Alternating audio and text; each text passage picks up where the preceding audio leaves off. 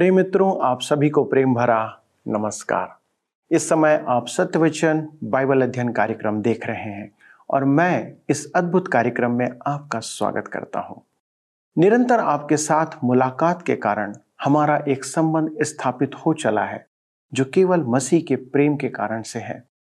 दोस्तों, हम इन दिनों इफिसियो की पत्री का अध्ययन कर रहे हैं और कलीसिया के प्रति परमेश्वर के दृष्टिकोण को समझ रहे हैं। यह बात हर एक विश्वासी के लिए गर्व करने की है कि वह परमेश्वर द्वारा स्थापित कलीसिया का एक भाग है।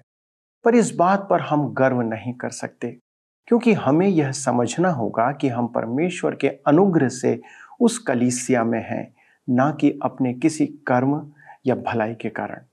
बहुत से विश्वासी अपने उद्धार के प्रति घमंड करते हैं, जो उचित नहीं है, क्योंकि हमारे पास कोई योग्यता है ही नहीं। कि हम परमेश्वर के निकट जा सकें। यह सिर्फ़ उसके अनुग्रह और दया के कारण से है। पर हम इस बात का प्रत्युत्तर परमेश्वर द्वारा स्थापित किए गए भले कामों को जीवन में करने के द्वारा प्रकट कर सकते हैं। दोस्तों, कलीसिया में हमारा संलग्न होना इस भले कार्य के लिए ही किया गया है। तो चलिए हम अध्ययन में आगे बढ़ते हैं और उन बातों को जानते हैं।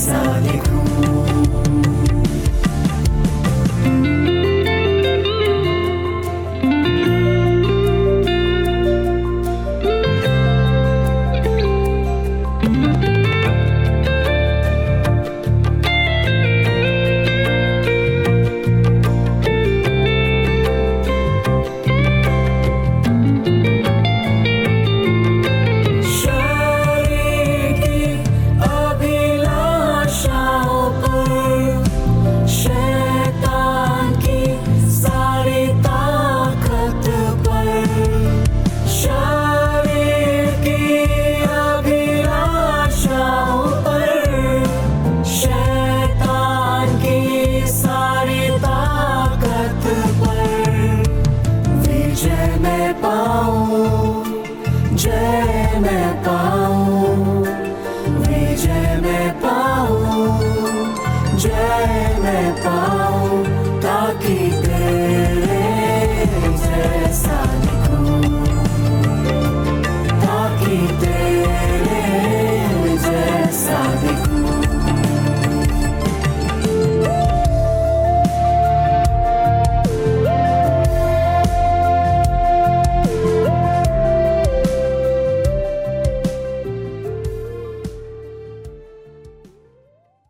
प्रिय मित्रों, जैसा कि आप सब जानते हैं कि हम इन दिनों इफिसियों की पत्र से अध्ययन कर रहे हैं। पिछले अध्ययन में हमने इफिसियों की पत्र दो अध्याय, उसके नौ, उसके भाग एक को देखा था। आज अपने अध्ययन में आगे बढ़ेंगे। हम देखते हैं, दूसरा कुरंथियों की पत्री में यह शिक्षा है। मूसा ने अपने चेहरे पर पर्दा डाला हुआ था। क्यों? क्या इसलिए कि उसके प्रकाश से देखने वालों की आँखें अंधी हो रही थी?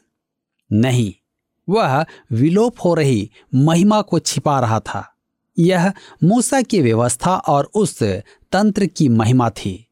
हम दूसरा कुरंथियों की पत्री तीन अध्याय उसके चौदह पद में पढ़ते हैं, जहाँ पर पॉलुस लिखता है, परंतु वे मति मंद हो गए, क्योंकि आज तक पुराने नियम के पढ़ते समय उनके हृदयों पर वही पर्दा पड़ा रहता है। पर वह मसीह में उठ जाता है। आज पर्दे की आवश्यकता नहीं है, क्योंकि मसीह पर पर्दा नहीं है। सुसमाचार स्वतंत्रता से प्रसारित किया जाता है। परंतु दूसरा कुरंथियों के पत्री तीन अध्याय उसके पंद्रह और सोलह पद में हमें कहा गया है, आज तक जब कभी मूसा की पुस्तक पढ़ी जाती है तो उनके हृदय पर पर्दा पड़ा रहता है। परंतु जब कभी उनका हृदय प्रभु की ओर फिरेगा, तब वह पर्दा उठ जाएगा। जब उनका हृदय प्रभु की ओर फिरेगा, तब पर्दा हट जाएगा। आप जब भी प्रभु की ओर फिरना चाहें, आप उसकी ओर फिर सकते हैं। मेरे मित्रों, अब कोई यह कहे, हो सकता है मुझे विश्वास का वरदान नहीं दिया गया है। समस्या यह नहीं है। समस्या तो यह है कि आप अपने पापों का त्याग करना नहीं चाहते जिसे बाइबल स्वीकार नहीं करती है।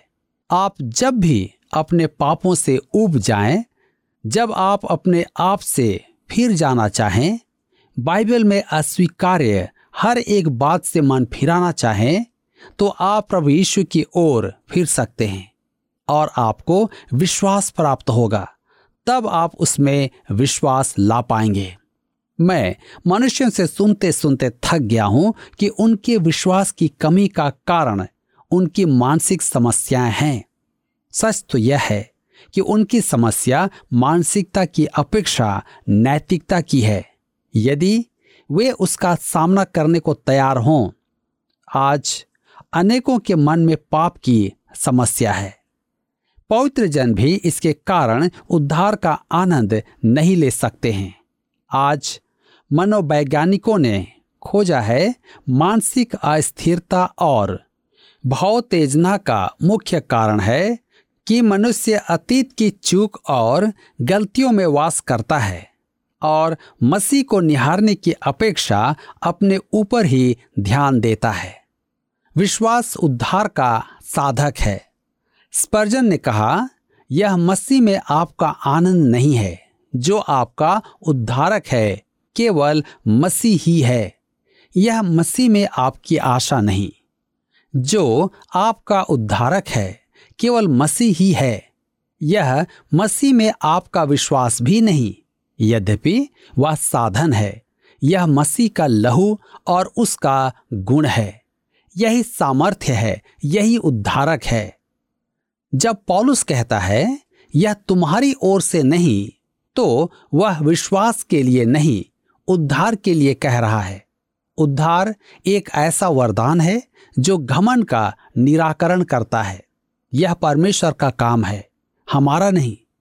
यह परमेश्वर का वरदान है। इफिसियों के पत्र दो अध्याय उसके दस पद में हम पढ़ते हैं, क्योंकि हम उसके बनाए हुए हैं और मसीह यीशु में उन भले कामों के लिए सृजे गए, जिन्हें परमेश्वर ने पहले से हमारे करने के लिए तैयार किया। ध्यान दीजिए, हम उसके बनाए हुए हैं। हम उसकी कविता हैं, उसकी नई सृष्टि हैं। पॉलुस उस स्थानीय कलिसिया की चर्चा नहीं कर रहा है। यह पेंतेकोस्त के दिन से उठाए जाने के दिन तक विश्वासियों की देह है। विश्वासियों की यह देह उसकी बनाई हुई है और मसीह में नई सृष्टि है। हम किस काम के लिए बनाए गए हैं? भले कामों के लिए? इस पत्र के अंत में हमें कहा जाएगा कि हमारा आचरण परमेश्वर को ग्रहण योग्य होना है। हम स्वर्गिक स्थानों में, मसीह में उपस्थित तो हैं, परंतु इस पृथ्वी पर हमें ऐसा आचरण रखना है कि उसके नाम का महिमान्वन हो। तो आइए हम देखें निर्माण विधि। यह परमेश्वर के मंदिर और कलिसिया की निर्माण विधि है। हम इफिसियों के पत्री दो अध्याय उसके ग्यारह और बारह पद में पढ़ते हैं। इस कारण स्मरण करो कि तुम जो शारीरिक रीति से अन्य जाति हो और जो लोग शरीर में हाथ के किए हुए खतने से खतना वाले कहलाते हैं, वे तुमको खतना रहित कहते हैं। तुम लोग उस समय मसीह से अलग और इसराइल की प्रजा के पद से अलग किए हुए और प्रतिज्ञा की वाचाओं के भागी न थे और आशाहीन और जगत में ईश्वर रहित थे। इफिसुस की कलिसिया में अधिकांश विश्वासी अन्य जातियों में से थे। वहाँ यहूदियों की एक छोटी सी बस्ती थी। अन्य जातियों को खतना रहित भी कहा गया है। उन्हें यह नाम खतना वालों ने, अर्थात यहूदियों ने दिया था। परमेश्वर ने यहूदियों और अन्य जातियों में अंतर रखा था, जो अब्राहम से चलकर पेंतेकुस्त के दिन पवित्र आत्मा के अवतरण तक ही था। अन्य जातियों में इसराइल का एक विशेष स्थान था। अन्य जाति उनमें केवल खतना करवा कर ही आ सकता था। समय के अंतराल में यह अंतर मन मुटाव का कारण बन गया। इसराइल अपनी दशा का घमंड करने लगा था और अन्य जातियों को तुच्छ समझता था। इस कारण दोनों ही में एक दूसरे के लिए घृणा उत्पन्न हो गई थी। मेरे मित्रों, इन पदों में अन्य जातियों की दुर्दशा और दुखद अवस्था का वर्णन किया है। यह एक खोए हुए मनुष्य का दुखद चित्रण भी है। खो जाने का अर्थ है, पहली बात, मसीह से अलग यह एक खोए हुए मनुष्य की सर्वोत्तम व्याख्या है। यह मसीह में होने का विपरीत है। दूसरा, इसराइल की प्रजा के पद से अलग, अर्थात इसराइल की नागरिकता से वंचित यह एक अन्य जाति की सही परिभाषा है। उनके पास इसराइल के समान परमेश्वर द्वारा दिया गया धर्म नहीं था। उन्हें पुराने नियम में से परमेश्वर की प्रतिज्ञाओं को अपनाने का अधिकार नहीं था। अधिकार तो हमें भी नहीं है, क्योंकि वे प्रतिज्ञाएँ केवल इसराइल के लिए हैं। तीसरी बात, प्रतिज्ञाओं की वाचा के भागी न थे। परमेश्वर ने इसराइल जाति से कुछ प्रतिज्ञाएँ की थी। परमेश्वर की वाचा आज भी मान्य है, परंतु वे किसी भी अन्य जाति के साथ मान्य नहीं है। परमेश्वर ने इसराइल के वंशजों को इसराइल देश पूरा देने की वाचा बांधी थी।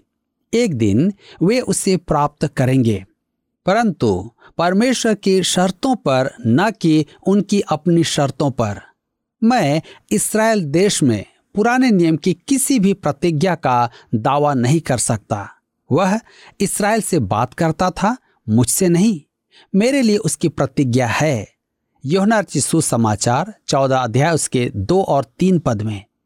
मैं तुम्हारे लिए जगह तैयार करने जाता हूँ, और यदि मैं जाकर तुम्हारे लिए जगह तैयार करूँ तो फिर आकर तुम्हें अपने यहाँ ले जाऊँगा, कि जहाँ मैं रहूँ, वहाँ तुम भी रहो। चौथी बात है, आशाहीन होना। संसार के अन्य धर्मों को देखें, उनमें आशा नहीं है। वहाँ पुनरुत्थान की प्रतिज्ञा नहीं है। मरणोपरांत के जीवन के विषय वे स्पष्ट कुछ नहीं कह सकते। आशा रहित जीवन अन्य जातियों की त्रासदी है। खोए हुए के लिए केवल वर्तमान का जीवन ही अर्थ रखता है और यहाँ के आनंद से वंचित होकर दो गुना आशाहीन हो जाता है। पांचवी बात है, जगत में ईश्वर रहित। इसका अर्थ यह नहीं कि परमेश्वर मनुष्य से अलग हो गया है, परंतु यह कि मनुष्य परमेश्वर से अलग हो गया है। ईश्वर रहित होना मनुष्य का चुनाव है। वह अंधकार में भटक रहा है। यदि मैं खोए हुए मनुष्य की दशा में होता तो शराब पीकर सब कुछ भूल जाने का प्रयास करता। कोई कर भी क्या सकता है? एकमात्र आशा इस संसार में यही है कि जीवन का रस जितना निचोड़ सके, निचोड़ लो। क्योंकि भविष्य की कोई आशा तो है ही नहीं। आशाहीन और ईश्वर रहित होना ऐसा ही है। मेरे मित्रों पॉलुस द्वारा व्यक्त यह दशा भयानक और दर्दनाक है। अब देखिए आगे कुछ होता है। इफिसियों की पत्री दो अध्याय उसके तेरह पद में हम पढ़ते हैं। पर अब मसीह यीशु में तुम जो पहले दूर थे, मसीह के लहू के द्वारा निकट हो गए हो। इसराइल के मंदिर में अन्य जातियाँ आ सकती थी, परंतु उन्हें बहुत दूर रहना होता था।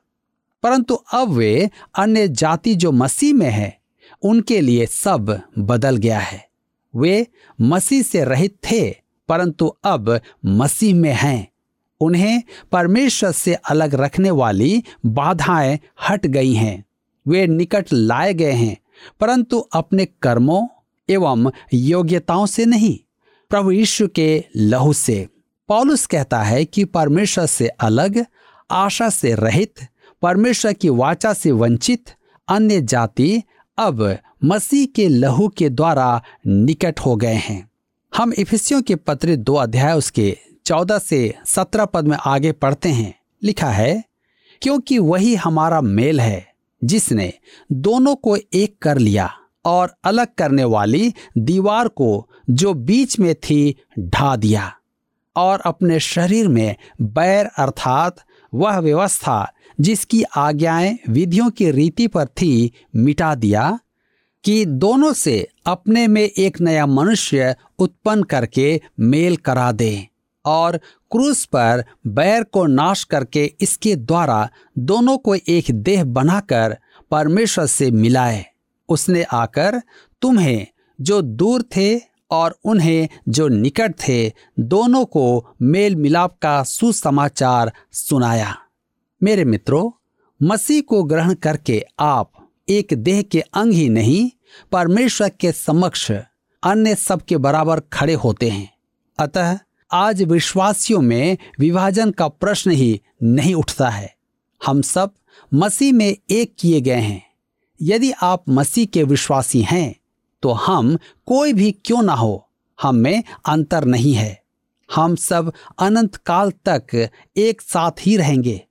अतः यहाँ रहते हुए हमें एक दूसरे से इसकी चर्चा करना कोई बुरा विचार नहीं है। इस गद्यांश में यहूदियों और अन्य जातियों में जो अंतर था, उसका उल्लेख किया गया है। प्रभु यीशु वह शांति है जो उनमें लाई गई है। उनके बीच की दीवार, विभाजन, उनका आपसी बैर समाप्त कर दिया गया है। उसने एक नए मनुष्य की रचना की है। हम मसीह में एक कर दिए गए हैं। मसीह शांति ले आया है। इसका अर्थ है कि अब परमेश्वर के साथ हमारा मेल हो गया है। अतः हमें आपस में भी मेल रखना है। परमेश्वर मेल कर चुका है। वह आपको ग्रहण करने के लिए तैयार है, यदि आप आने के लिए तैयार हैं। अतः हमारे लिए जो संदेश है वह दूसरा कुरंथियों की पत्री पाँच अध्याय उसके बीस पद में है।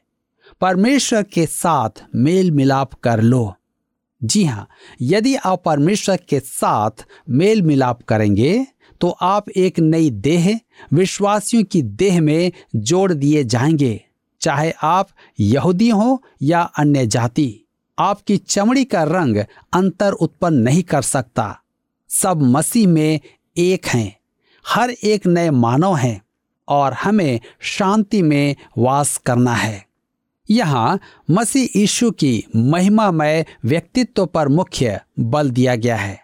उसने क्रूस के द्वारा मेल ही नहीं करवाया, परंतु वे जो उसमें विश्वास करते हैं, उसमें स्थापित किए जाते हैं और नई सृष्टि हो जाते हैं। परमेश्वर ने आरंभ में तो अंतर रखा था कि यहूदियों को अन्य सब जातियों से अलग रखे। परंतु इसके कारण यहूदियों में अंततः घमंड उत्पन्न हो गया। और इसका परिणाम यह हुआ कि यहूदियों और अन्य जातियों में एक दूसरे के लिए घृणा उत्पन्न हो गई। परंतु मसीह यीशु में यहूदी और अन्य जाति में मेल होता है। यह मेल उनकी नई दशा के कारण ही नहीं पर पॉलुस के अनुसार एक नए मानव के कारण होता है। यही कारण है कि कुरंत की कलिसिया को लिखे पहली पत्री दस अध्याय के बत्तीस में वह कहता है, तुम न यहूदियों, न यूनानियों और न परमेश्वर की कलिसिया के लिए ठोकर का कारण बनो। परमेश्वर की कलिसिया नया मानव है। अन्य जाति को यहूदी के स्तर तक नहीं उठाया गया है।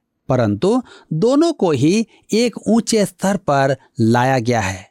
ख्रिस्तोस्तम ने कहा, उसके कहने का अर्थ यह नहीं कि उसने हमें उनके ऊँचे मान सम्मान तक उठाया है, परंतु हम दोनों को ही एक ऊँचे स्तर पर लाकर खड़ा किया है।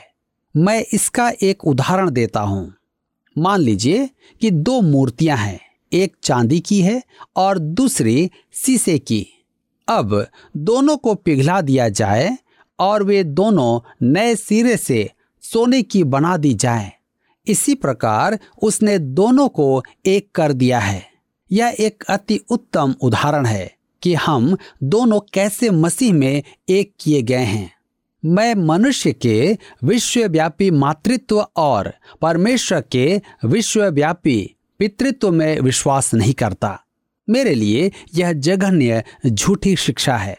मैं यह मानता हूँ कि सच्चा भाईचारा उनमें होता है जो मसीह में है। हम नई सृष्टि हैं। हम मसीह में हैं। एक नया मानव। यही वह भवन है, वह मंदिर है जिसका निर्माण आज परमेश्वर कर रहा है।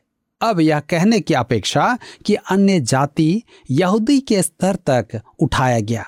यह कहना भी उचित ही होगा कि यहूदी अन्य जाति के स्तर पर नीचे लाया गया, क्योंकि यहूदी और अन्य जाति दोनों ही पाप की दशा में थे।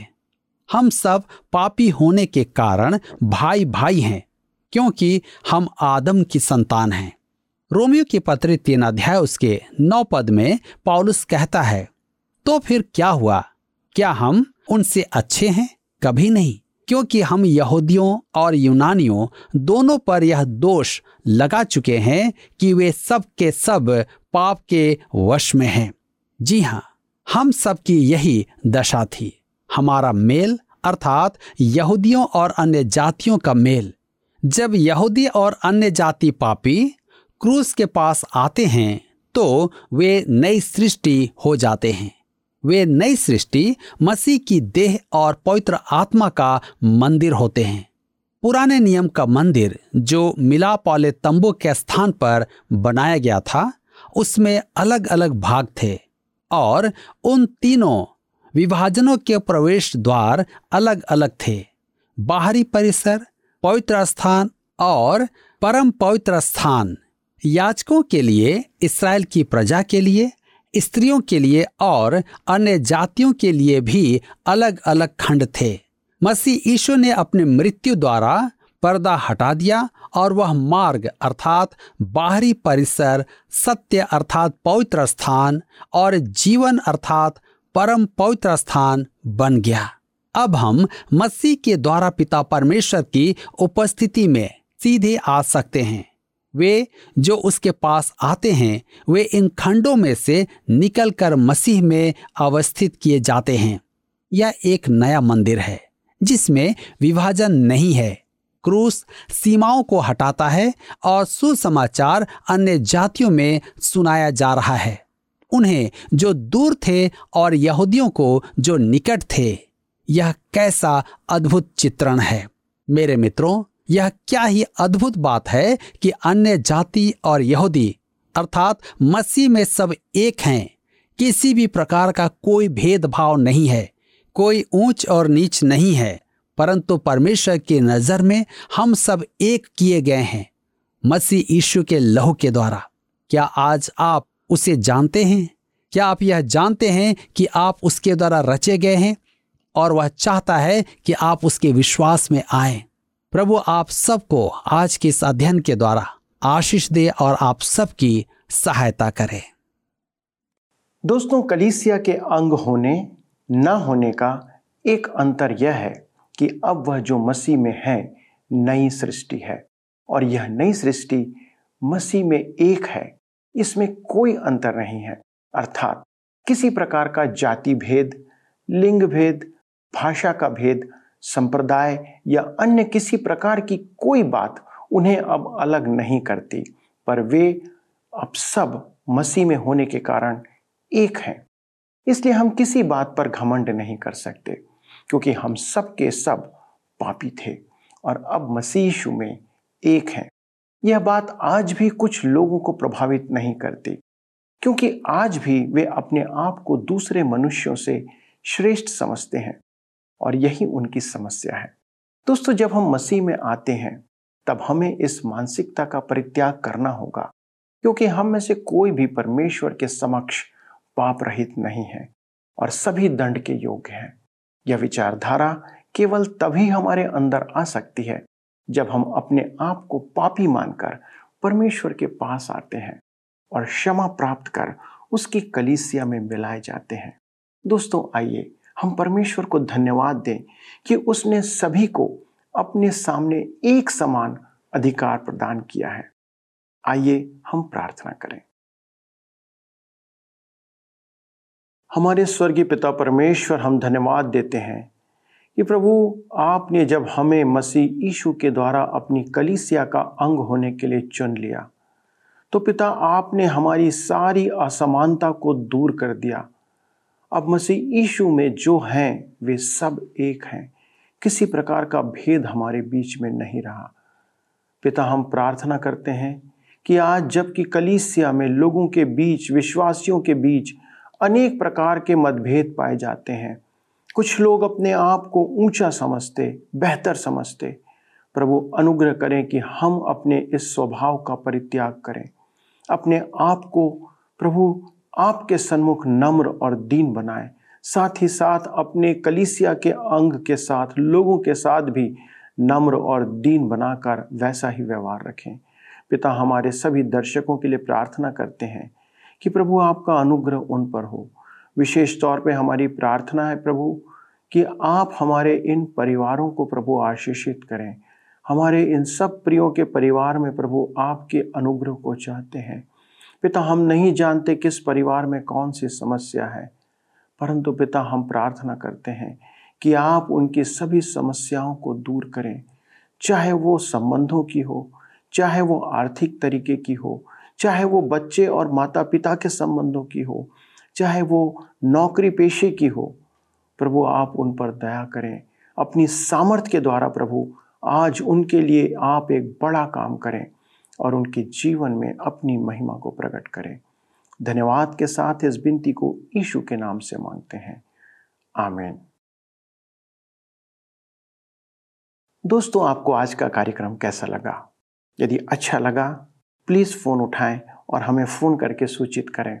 और यदि आपको आज का कार्यक्रम अच्छा नहीं लगा तो भी फ़ोन उठाएँ और हमें बताएँ कि किस बात के कारण आपने इस कार्यक्रम को पसंद नहीं किया।